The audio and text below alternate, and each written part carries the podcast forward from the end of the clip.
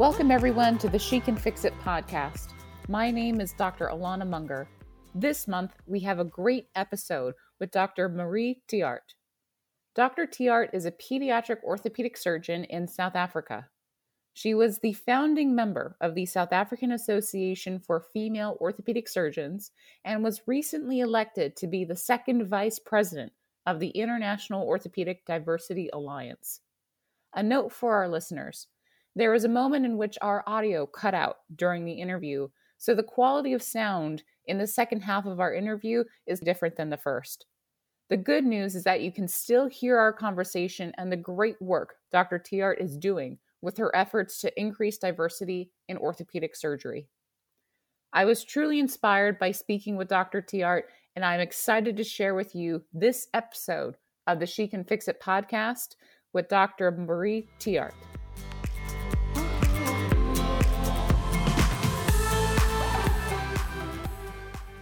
Dr. Marié Thiart, thank you so much for joining us on the She Can Fix It podcast. I'm very, very, very excited to have this conversation, and I really appreciate you taking the time out of your schedule to speak with us today.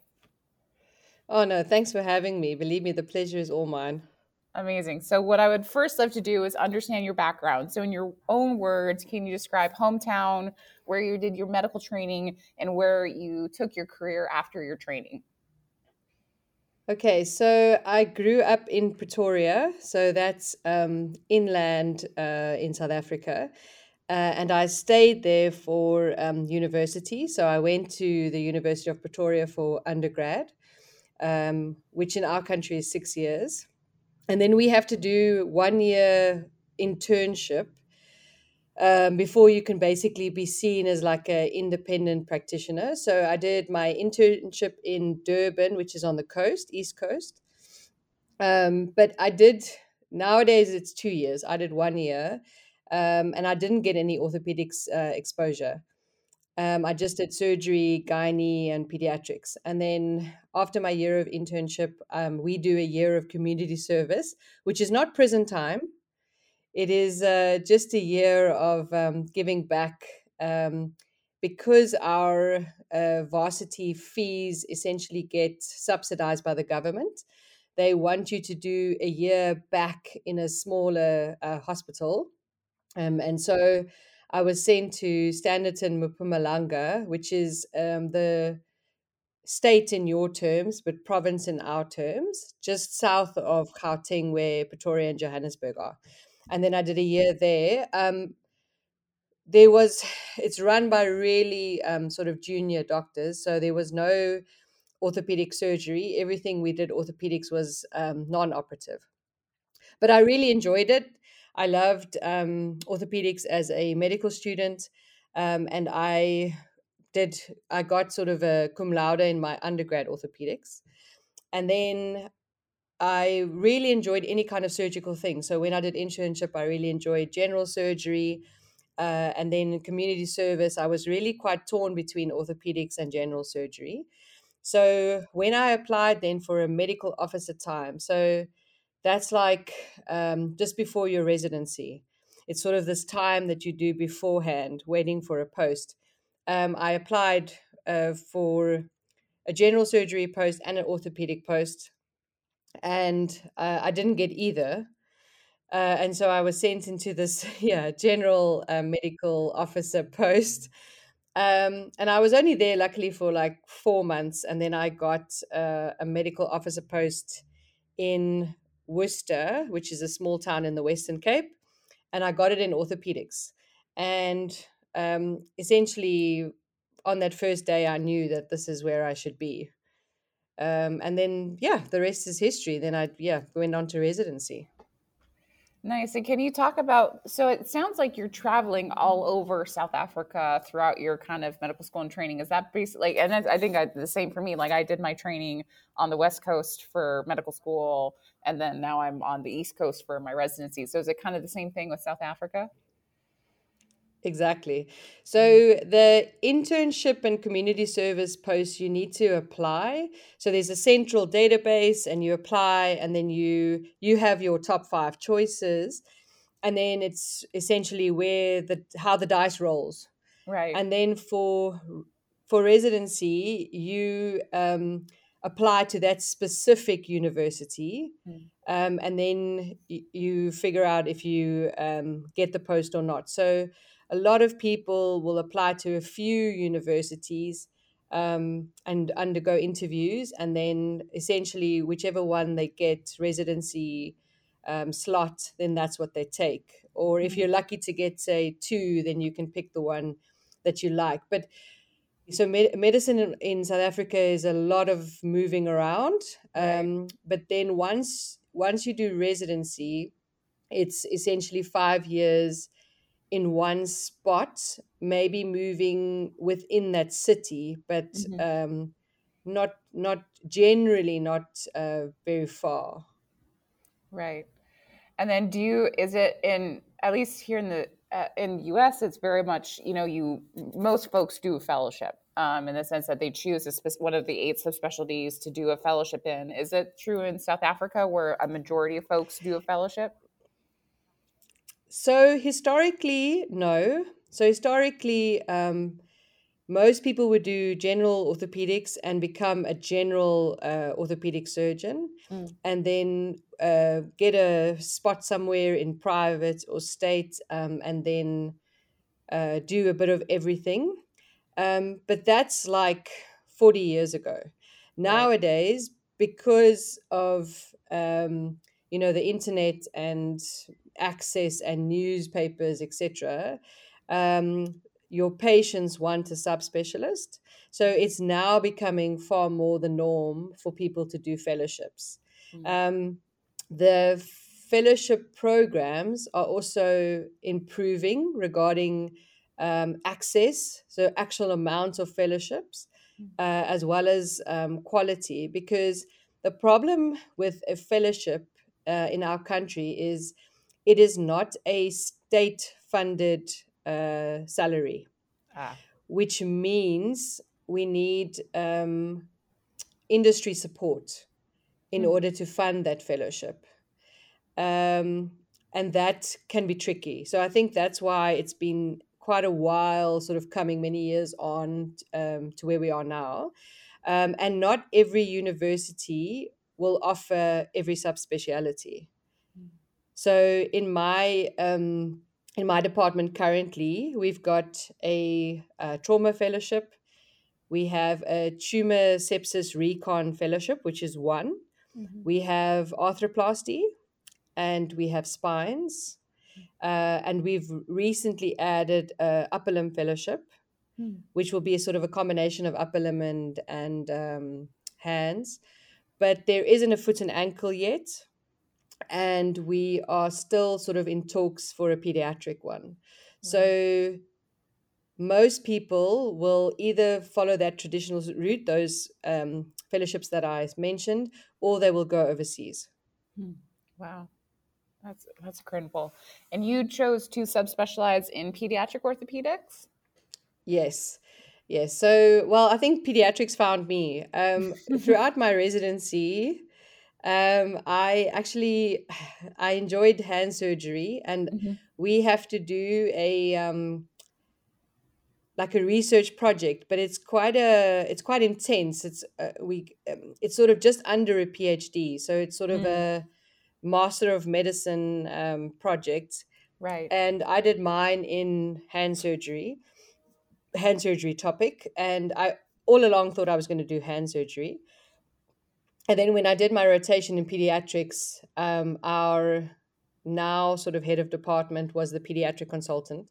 He was sort of the head of department, but he was still quite involved in pediatrics. And he said to me, no, he really thinks I need to do pediatrics. He thinks this will be a good fit for me. Right. And I hadn't even thought about it until sort of really at the end of my residency.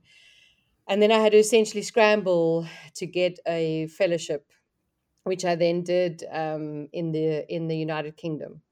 Oh, nice. Wow. And I know that we've talked a lot about kind of how the medical education system in South Africa works, but I was hoping you can also speak about, here in the United States, it's, we often talk about like the gender gap in orthopedics and how you know, I think right now we're about like maybe 15, 16% of female residents and maybe like 7 or 8% for female attendings within the United States. Is this also the case in South Africa as well? Yeah, absolutely. So we are currently still sitting at 5% of the total. Mm. So I looked at the stats in 2020 and we had 51 qualified female orthopedic surgeons. But I need to also just say that is ever in the history of South Africa. Oh, wow. There are 51 women that had qualified ever in 2020. And in that same year, we had 27 residents, mm-hmm. which is quite a big number. I can't remember the percentage, but it's about, I think, 11 or 12. So it's getting better. Mm-hmm. And then we had 41 female medical officers. So that's that year I was telling you about pre-residency, or the years rather. So it's women that are interested in doing orthopedics and they're waiting to become residents. But as you can see, that 41 falls to 27. Mm-hmm. So we have quite a big dropout rate between the medical officer and the registrar years, what we call it registrar residency. And so that's where we need to really improve, is to try and retain those medical officers. Wow. What systems or programs have been implemented to sort of help that transition period and to try to recruit those folks? So before SAFFOS, probably nothing. Right. So, yeah. So I think I've had this discussion so many times with my American colleagues, and I really feel that if we look at diversity and inclusion and improving the gender gap, I do believe that South Africa is still quite a few years behind. Mm. So, and I think that's what sort of spurred me on to form like a female ortho society, mm-hmm. is the fact that there was no sort of improved support and mentorship towards improving the numbers. Right. Yes. And so as we're talking about this, you basically are the founding member of the South African Association for Female Orthopedic Surgeons. And so you basically created this organization to, you know, help improve diversity within South Africa. And I think that this was a recent basically formation of this organization. And so can you talk about sort of the goals that you have moving forward? Yeah, absolutely. So I formed, or sort of the idea came about probably sometime in 2020. Mm-hmm. I just come back from fellowship, and in fellowship in the UK, the amount of female orthopedic surgeons was astounding. I'd never met so many, and it was a real eye opener in the sense of when I was a resident, when I was first year residency, there was a female resident in fourth year, so almost near her finishing time. So we do 5 years of residency. So she was very senior. Mm-hmm. And there was one female consultant. And we were the only three that have ever qualified at that university in orthopedics ever. Wow. So, yeah. So it's quite a lonely place then, because you have this female consultant who's trying really hard to fit in and manage and be the best she can be. You have this next female resident who's very senior, about to write her final exams. And then you have this really junior female resident. And to be fair, I didn't really notice the lack of support. Does that make sense? Until mm-hmm. I went to the UK, and then you're now surrounded where I think we were more than 50% of the consultants were female. Again, it was a pediatric unit. So there were 9 right. consultants and there were probably 3 males. But it was a very different place to work. It was very much a female orthopedic surgeon is not a strange thing. You don't have to walk around trying to prove yourself or show your worth. You can just be yourself, and that's okay. And I think that really sort of stuck with me, that these women were really informally mentoring me, you know, just being really good colleagues and being great sort of consultants training me in pediatrics. But it just made me realize that you need that support of somebody who's been there and is very similar to you, right? So when I came back, I thought we need to do something like this. We need to at least create sort of a group and like have a place that is, you know, a safe space to chat about any issues. And then with that sort of came the idea of mentorship and networking. So basically in November 2020, I introduced the idea of the society, and I quickly formed an executive committee. So there's four of us from different parts of the country. So we are representing sort of geographically, right, as well as racially. So we're all like different races as well, to have some nice diversity. And we have a mentoring system. Essentially, all the women in orthopedics we sort of reached out to and said, would you like to join? Would you like to mentor, etc.? And so our society includes attendings, residents, and these medical officers. But it's still in its infancy. But it's very exciting, because you can see that it means a lot for the medical officers, because they don't feel so alone. Right. And having that person who can essentially mentor them if they need something, you know what I mean? Like if they have a question or just need someone to talk to, they've got that lifeline. No, that's so true. And I think it's that phrase, you know, you can't be what you can't see, a little bit. And I think it's, you know, even for me, I think I can totally relate, because I think what's nice is, you know, I've been able to see so many female attendings here, so many female, you know, residents, chief residents gone by, and even some of them who were pregnant, some of them who were breastfeeding, and all these sorts of things. And so when I went through that process, it was like, well, of course I can be pregnant and still be, you know, a resident. And of course I can breastfeed while also operating. And so it was nice to be able to have those people who I could see. And I always knew that I would be able to send them a text and be like, hey, what did you do when this happened? Or, you know, those sorts of things. And so that's, you know, congratulations on forming this group. It's really exciting. And it's great to hear that, you know, people and folks across all in South Africa are getting together as well. What I also wanted to talk about was your work with the International Orthopedic Diversity Alliance. And so you were the African regional representative, and now, congratulations on this, you were recently appointed to be the second VP of the International Orthopedic Diversity Alliance. And so I was hoping you can first just kind of describe what this group is about and what its goals are. Yeah, thanks so much. So essentially, IODA was founded a couple of years ago by, there was a whole bunch of founding members from all over their respective countries that had all previously engaged in activities to advance diversity and inclusion. And then they thought this would be great to form an alliance of orthopedic surgeons to collaborate, you know, across the globe. And they found that they, you know, sort of, it wasn't only a gender issue, there was also sort of like underrepresented groups. And so it sort of has moved on from not only including sort of gender diversity, but including the diversity at large.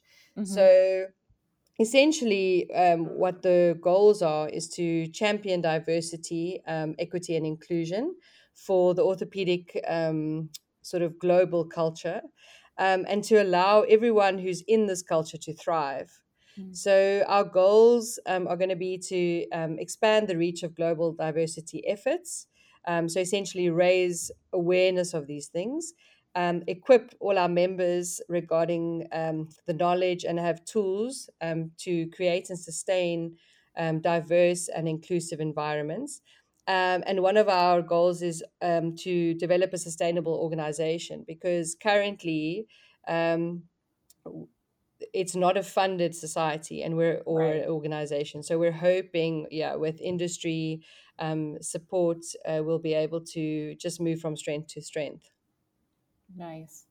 And I know that you've been able to interact with many folks from across the world. Have there been kind of similar stories that you've heard when you've talked about, the challenges that you have faced, as a woman in orthopedic surgery? Yeah, absolutely. It's always amazing to me to listen to all these different stories of people from all different backgrounds, different socioeconomic groups, different cultures, different race, and realize that all our stories are the same. Everyone has stories of struggle, of discrimination, but also of support and hope.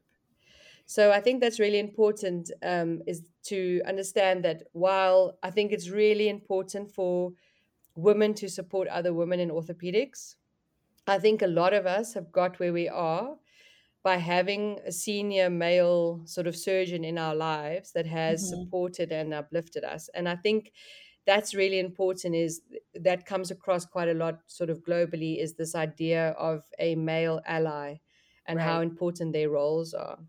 And I think it's really important, especially since we are, in our country, the 5%. I think in the US, it's still 6%, like of all orthopedic surgeons. I think because we are such a minority, we have to look to allies to help change the culture, to be aware of what's going on regarding gender disparity, etc. Because if you are in the majority, you are essentially the people that change the culture or dictate the culture rather. Right. And I think that's what's really important, is to, if we improve awareness, like, hey, this is happening, and we have allies on our side, we have a better chance of actually changing the course of orthopedics, so that everyone can just feel, a belonging in our culture or in our society. Right. And I was hoping you can kind of talk about what it is you think that either the U.S. or countries around the world can learn from South Africa, whether it be with regards to efforts to improve diversity or even just medicine in South Africa in general? So what I would say is we have an incredible trauma load. It is truly insane. So when we look at sort of how what we're seeing in percentage of things, trauma is really intense. So if we think about what we could be doing research on, trauma is what we know really well. Right. We do suffer with lack of resources, but when I mean lack of resources, it's theatre time and nursing staff. So, if I can just compare, I work in a big tertiary hospital. We service, a couple of million people. Mm-hmm. And in pediatric orthopedics, in a week, I get a day and a half of theatre time. Whereas in the UK, which I think serviced the area I was in, maybe 700,000, so under a million, every single orthopedic, there was 5 days of full theatre slates. So all week, pediatric orthopedics had a slate, which is insane. I wish I had so much theatre time.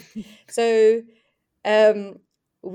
So we've got a massive patient load, but I think what might not be well known to everyone is we have access to all implants. So it's really, we're really fortunate in that way. So we get exposure to sort of everything, all the different major companies. And so I would say South Africa, regarding orthopedics, we are, great leaders in trauma and reconstructive surgery. So we've got a lot of neglected cases, chronic osteomyelitis, non-unions, etc. So we have a lot of reconstructive cases that we see, and I think we manage really well. Wow, that's incredible. I think, you know, Dr. Thiart, we've talked a lot about, you know, what you've done in the past and what you're currently doing, but I would love to discuss your future goals and directions for you clinically and research, as well as your work for all these various organizations. Yeah, so I really enjoy challenging hip surgery and the modified DUN procedure for severe SUFI slips is not something done very commonly in South Africa. So we've probably in the unit done about 5 or 6. So it's still quite a hair-raising, tachycardia-inducing operation, but I really, really enjoy it. So goals long-term is to become really proficient in this procedure and other challenging hip procedures. Regarding research, I'm currently busy with a prospective research project on pediatric osteomyelitis. We're looking at the PVL exotoxin strain, which hasn't been studied in South Africa before. And the plan is to essentially register this project as a PhD this year. So it's sort of part of like a big group of things I'm doing. And I've just finished interviewing some residents and consultants for a project looking at women in orthopedics, their lived experience, which is going to bring up some really interesting data. So it's very exciting. And our second part of that project is to interview our medical students and their impression of orthopedics, because as we know, most people choose a subspecialty or a specialty in med school, and if we can already identify what they're seeing, or their perception of orthopedics, we can hopefully change that for the good, for the better. And then regarding the organizations, essentially what we want to do is create awareness and have exposure at different conferences to discuss diversity, inclusion, and belonging. So at our annual congress in September, I'm hoping to have another diversity slot. And in this session, we essentially just discuss different topics that are important to women in orthopedics with a view of having an uplifting and positive message. Wow. That's awesome. And I know you with the pediatric osteomyelitis, you guys see a lot of that in South Africa. Like, do you think you see it at a higher rate than what we see here in the US? It's difficult to say. I think anecdotally, I feel that way. So if we look at how many patients just my unit sees in a year, when we looked at our data from, I think 2018, we saw over 80 patients. Wow. So that's it's quite a lot for one unit, and I never have a week that goes by where I don't have 1 or 2 patients admitted. So it's a lot. We see a lot of infection, we see a lot of trauma, of course, and we see a lot of delayed presentation pathology. So really severe blounts, malunions of fractures. Things like that. So that's the scope of our work, really. Wow, that's incredible. And I know, Dr. Thiart, I know you have many things to do, so I would love to jump into our segment of the final 5, which are the final 5 questions I ask every guest on the She Can Fix It podcast. And so my first final 5 question for you is, what is your favorite procedure to perform and why? So I like all hip surgery. I think most of us in pediatrics start with your varus derotation femoral osteotomies.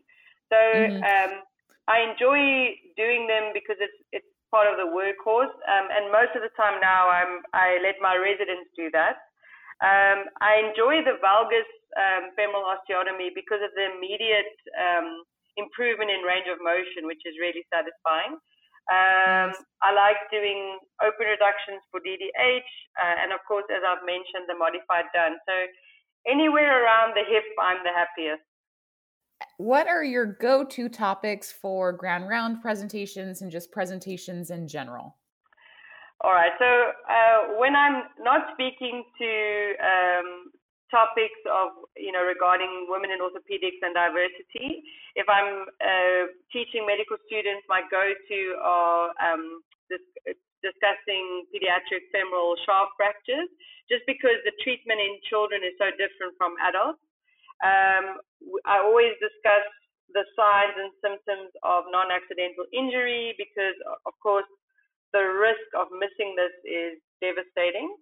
And I always discuss pediatric osteomyelitis and septic arthritis because it's so common. And again, if we miss it, it has a really devastating effect. We probably have 1 or 2 mortalities a year. Really? Yeah. Oh, wow. Yeah. It's so interesting to kind of hear how, in different places of the world, you're an expert because of the way that, patients have a delayed presentation or just, different socioeconomic factors and everything. So that's incredible. Exactly. This is usually the hardest question, but what is your favorite story/memory as an orthopedic surgeon? All right, so I've got 2 that come to mind. The first was when I was a sort of mid-level resident. We do ICU as a rotation, and in ICU you are surrounded by all different rotating residents. So you've got a urology guy, a gynae person, a bunch of anesthetists and general surgeons, and you are still expected to do everything that everyone does. So we insert the central venous lines, we do the arterial lines, everything. And we had a visiting Canadian consultant who was an ICU sort of specialist, and he was pretty impressed because on the one side of the room, he had an orthopedic surgeon, which was me at the time, putting in a CVP, and my friend, who was a gynae, was busy putting in an A-line, and he was just sort of amazed at the fact that we could do all of these things. So that was right. That was something sort of, that we were, quite happy to hear.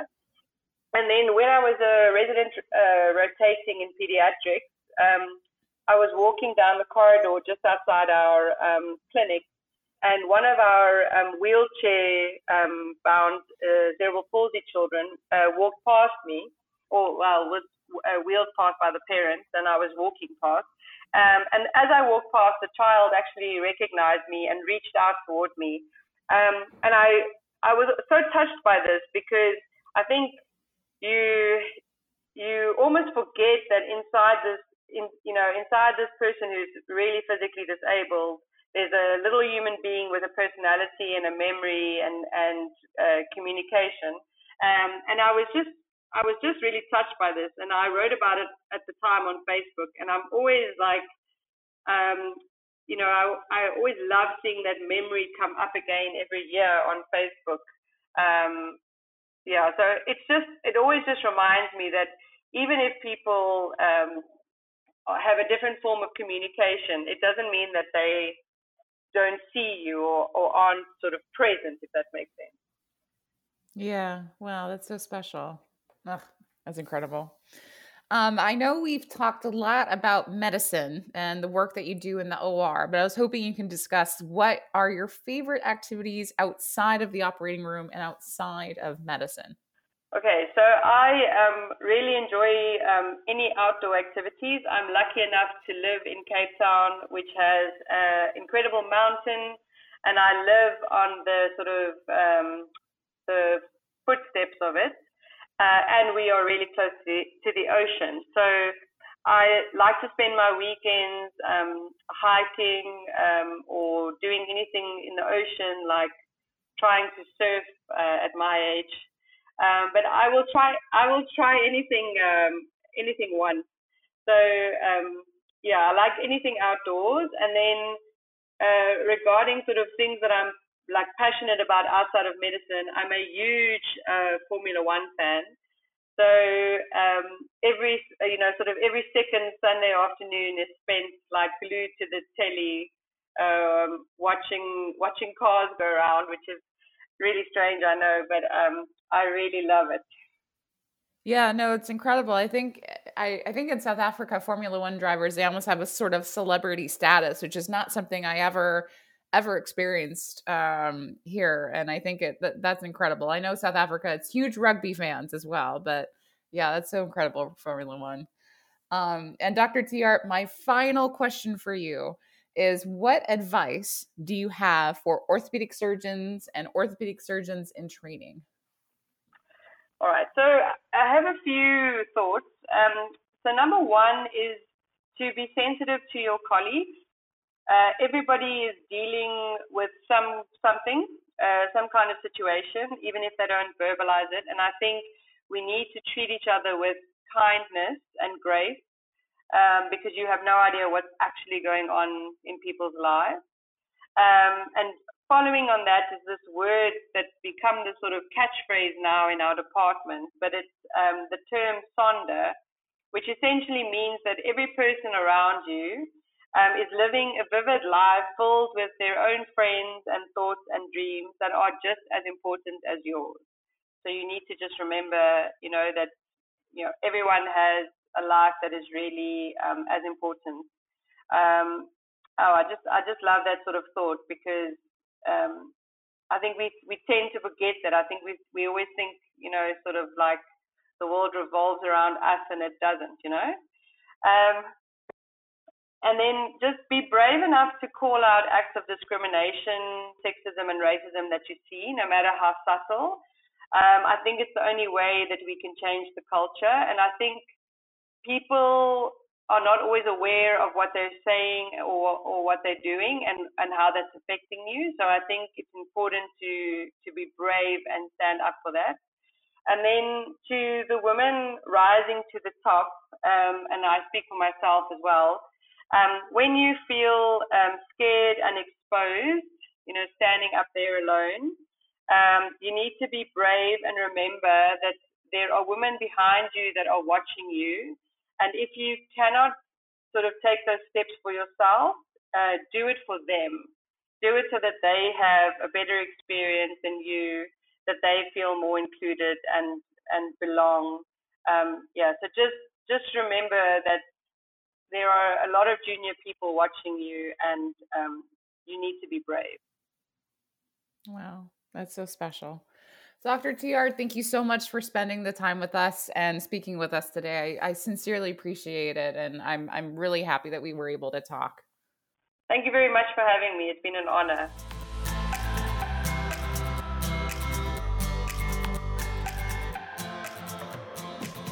Thank you so much for joining us on this episode of the She Can Fix It podcast with Dr. Marié Thiart.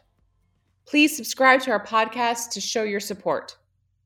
Another way you can provide support and keep this podcast up and running is to donate. You can visit our website at www.shecanfixitpod.com and visit our donation page. I want to take this time to thank my editor and co-producer, Alana Munger, without whom this podcast would not be possible. Thank you so much for listening, and please stay safe.